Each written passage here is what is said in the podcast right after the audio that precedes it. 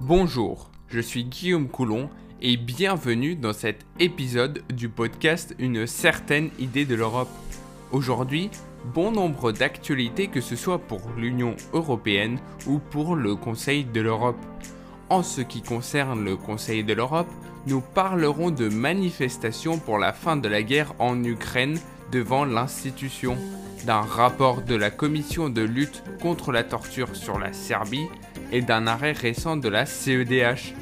Pour ce qui est de l'Union européenne, nous parlerons du sommet européen de Versailles, de la réglementation MICA et d'une enquête ouverte pour une possible entente entre Meta et Google. Je ne vous fais plus attendre, très chers auditeurs, commençons. Commençons par l'actualité de l'Union européenne. Tout d'abord, le 3 mars, la chaîne du gouvernement russe Russia Today avait été interdite de diffusion au sein de l'UE.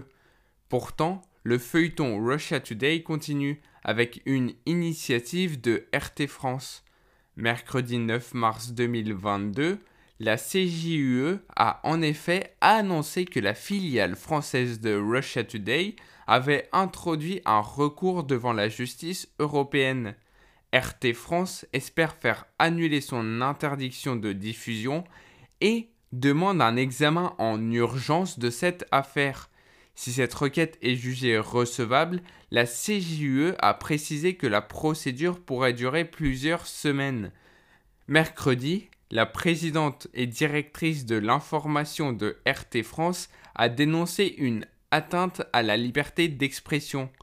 La semaine dernière, l'Union européenne avait décidé de couper temporairement le signal de Sputnik et Russia Today, estimant que ces deux médias russes, financés par le Kremlin, sont des instruments de désinformation.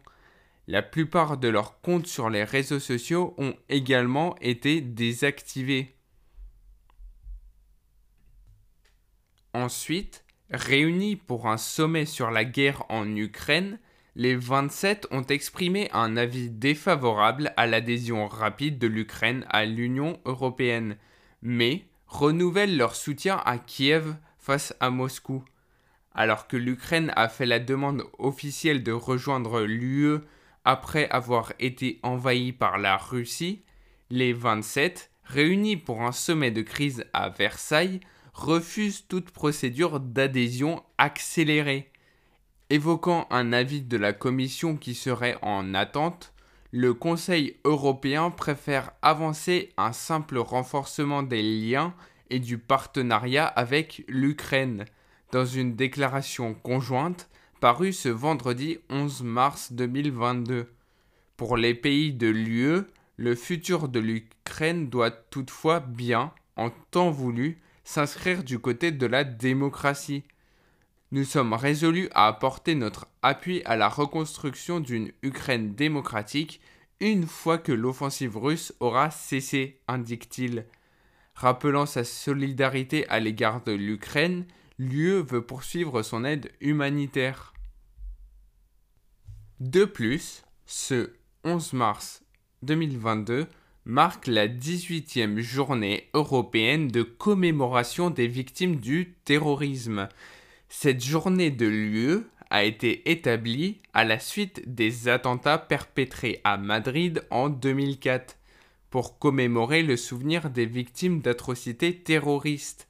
La lutte contre le terrorisme est une priorité absolue pour l'UE et ses États membres, ainsi que pour ses partenaires internationaux. Certains signes indiquent que les efforts déployés par l'UE pour lutter contre le terrorisme portent leurs fruits. Entre 2018 et 2020, près de 2000 personnes ont été arrêtées dans les États membres de l'UE pour suspicion d'infractions liées au terrorisme. Au cours de la même période, environ 44 complots djihadistes ou d'extrême droite ont été déjoués dans l'UE et au Royaume-Uni. Mais le danger persiste. Il y a eu, en 2020, 57 incidents à caractère terroriste dans les États membres. Par ailleurs, un an après s'être penché sur le sujet, la Commission des affaires économiques et monétaires du Parlement européen votera lundi 14 mars 2022 sur le projet final de la réglementation Markets in Crypto Assets ou MICA, qui vise à encadrer les cryptoactifs. Les résultats du vote seront connus lundi en fin de journée. Le règlement MICA a également prévu d'inclure une typologie des cryptoactifs au sein de l'écosystème. Dans son projet présenté en septembre 2020, la Commission européenne avait indiqué vouloir réglementer les stablecoins, ces crypto-monnaies adossées au cours d'une monnaie légale, le dollar ou l'euro, en raison de leur risque pour la stabilité monétaire. Les autres cryptoactifs sont soumis à des exigences plus légères. D'autre part, le Parlement européen a voté jeudi 10 mars 2022 la création d'une commission d'enquête spéciale sur l'utilisation présumée dans l'UE, notamment en Hongrie et en Pologne, du logiciel espion israélien Pegasus ou d'autres logiciels de surveillance. Cette commission, décidée par 635 voix d'eurodéputés réunis en session plénière à Strasbourg, 36 voix contre et 20 abstentions, se penchera sur les violations supposées de la législation européenne, y compris par la Hongrie et la Pologne, concernant l'utilisation du logiciel de surveillance, a expliqué le Parlement européen. Elle doit aussi analyser les législations nationales en matière de surveillance et vérifier si le logiciel espion Pegasus a été utilisé à des fins politiques à l'encontre notamment de journalistes, de personnalités politiques ou d'avocats.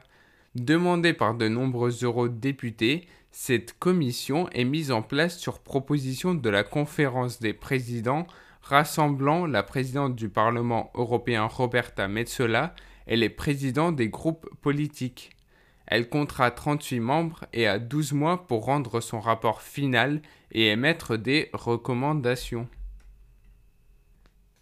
Ensuite, Mardi 8 mars 2022, Bruxelles a présenté son plan pour réduire les importations européennes de gaz russe de deux tiers d'ici à la fin de l'année et mettre l'UE en capacité de se passer des hydrocarbures russes bien avant 2030. Le sujet sera à l'ordre du jour du sommet de Versailles les 10 et 11 mars. Pour atteindre cet objectif, l'institution propose que les 27 diversifient leur approvisionnement en gaz.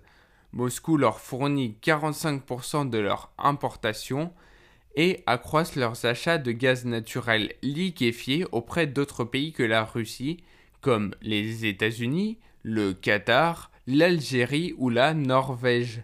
Elle milite également pour que l'UE mise davantage sur le biogaz et l'hydrogène et qu'elle accélère sa conversion aux renouvelables. Enfin, la Commission européenne appelle à accélérer les efforts de décarbonation dans les bâtiments et dans l'industrie.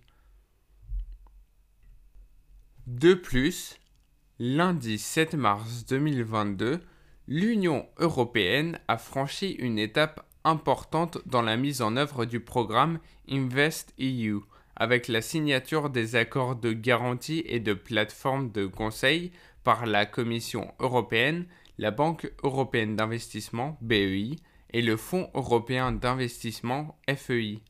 Le programme InvestEU est un élément essentiel du plus grand ensemble de mesures de relance jamais adoptées par l'UE afin de sortir de la pandémie de Covid-19 et participer à la construction d'une économie européenne plus verte, plus numérique et plus résiliente.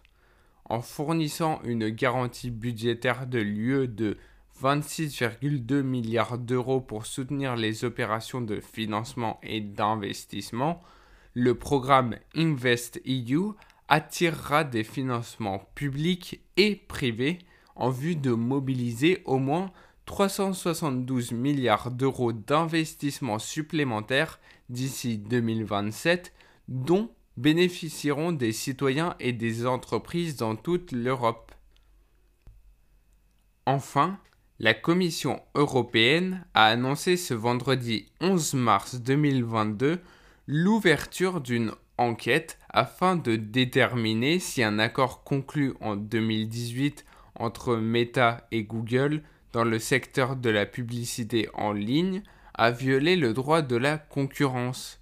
Jedi Blue, nom de code donné par Google à ce contrat confidentiel, concerne la participation de l'Audience Network de Meta, son service d'affichage publicitaire en ligne, au programme Open Binding de Google. Bruxelles craint qu'il n'y ait eu pour conséquence d'évincer la concurrence sur le marché de la publicité en ligne, où les deux géants américains règnent déjà en maître. En effet, l'affichage publicitaire est au cœur du modèle économique de nombreux éditeurs. Passons maintenant à l'actualité du Conseil de l'Europe. Tout d'abord, le mercredi 9 mars 2022, environ 200 agents du Conseil de l'Europe, dont des Ukrainiens et des Russes, se sont rassemblés devant l'institution pour la paix et au nom des valeurs de cette organisation garante des droits de l'homme sur le continent. Quelques agents étaient munis de pancartes proclamant par exemple Peace, Unity, Solidarity paix, unité, solidarité. Plusieurs Ukrainiens étaient présents dans la foule, ainsi que quelques Russes selon une porte-parole du Conseil. Mon sentiment personnel, c'est que les Russes qui sont là le sont pour défendre les valeurs de l'organisation. Ce ne sont pas les Russes qui soutiennent le régime en place en Russie, explique Nicolas Sorotsky, un franco-ukrainien originaire d'Odessa, surpris par l'ampleur de cette guerre.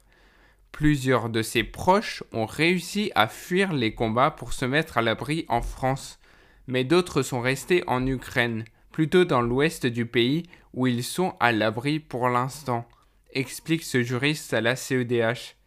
Le Conseil de l'Europe réunit 47 États membres dont la Russie et l'Ukraine.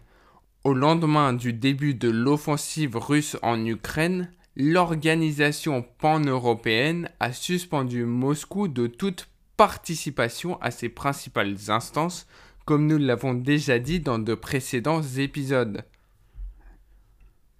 Ensuite, les conséquences de l'agression de la Fédération de Russie contre l'Ukraine sera le principal sujet à l'ordre du jour d'une session plénière extraordinaire de l'Assemblée parlementaire du Conseil de l'Europe qui se tiendra en mode hybride les 14 et 15 mars 2022. Les cinq groupes politiques de l'Assemblée ont demandé un débat d'urgence sur cette question. Le président de l'Assemblée a également invité le président ukrainien Volodymyr Zelensky à s'adresser à l'Assemblée par visioconférence fixée à lundi midi. Lundi après-midi est prévue une communication du comité des ministres, l'organe exécutif du Conseil de l'Europe, devant l'Assemblée, suivi d'un échange de vues avec la secrétaire générale de l'organisation. Toute la journée de mardi sera consacrée au débat d'urgence. Par ailleurs, le Comité européen pour la prévention de la torture et des peines ou traitements inhumains ou dégradants, CPT, a publié son rapport sur la visite périodique qu'il a effectuée en Serbie du 9 au 19 mars 2021 ainsi que la réponse des autorités. Tout en saluant les mesures prises par les autorités serbes pour réduire la surpopulation carcérale et pour moderniser le parc pénitentiaire, le comité souligne que les mauvais traitements infligés par la police restent un problème grave et recommande d'adopter des mesures plus énergiques pour éradiquer ce problème et pour que de telles allégations fassent l'objet d'enquêtes effectives. De plus, le comité des ministres du Conseil de l'Europe a publié les décisions, affaire par affaire, prises par le comité lors de sa réunion des 8 et 9 mars 2022 consacrée à la surveillance de la mise en œuvre des arrêts et décisions de la CEDH.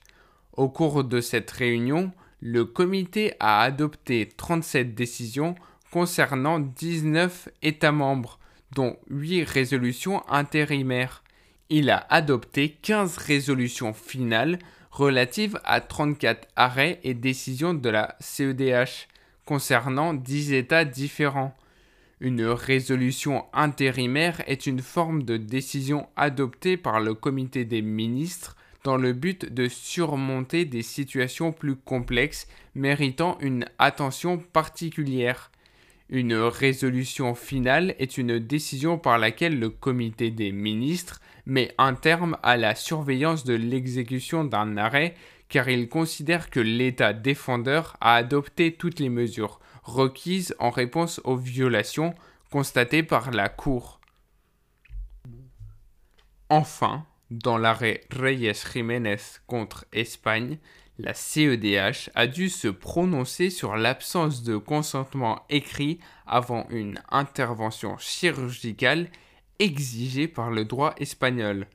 La CEDH dit à l'unanimité qu'il y a eu violation de l'article 8 du droit au respect de la vie privée de la CESDH.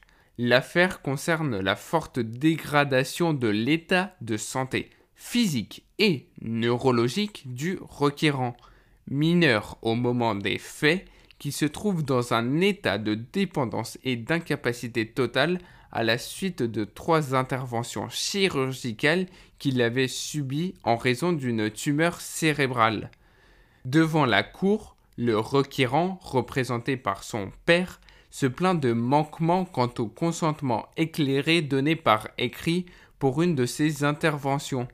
La Cour conclut que les juridictions internes du tribunal supérieur de justice de Murcie jusqu'au tribunal suprême n'ont pas donné de réponse suffisante concernant l'exigence du droit espagnol d'obtenir un consentement écrit dans des circonstances telles qu'en l'espèce. Si la Convention n'impose en aucune manière que le consentement éclairé soit donné par écrit tant qu'il est sans équivoque, la Cour observe que la loi espagnole exige bien un tel consentement écrit. Elle considère que les tribunaux n'ont pas suffisamment expliqué pourquoi ils ont estimé que l'absence d'un tel consentement écrit n'avait pas enfreint le droit du requérant. La Cour dit que l'Espagne doit verser au requérant 24 000 euros pour dommage moral. C'est la fin de cet épisode. J'espère vous retrouver au prochain pour vous maintenir informé sur l'actualité européenne. C'est tout pour moi. À la prochaine, très chers auditeurs.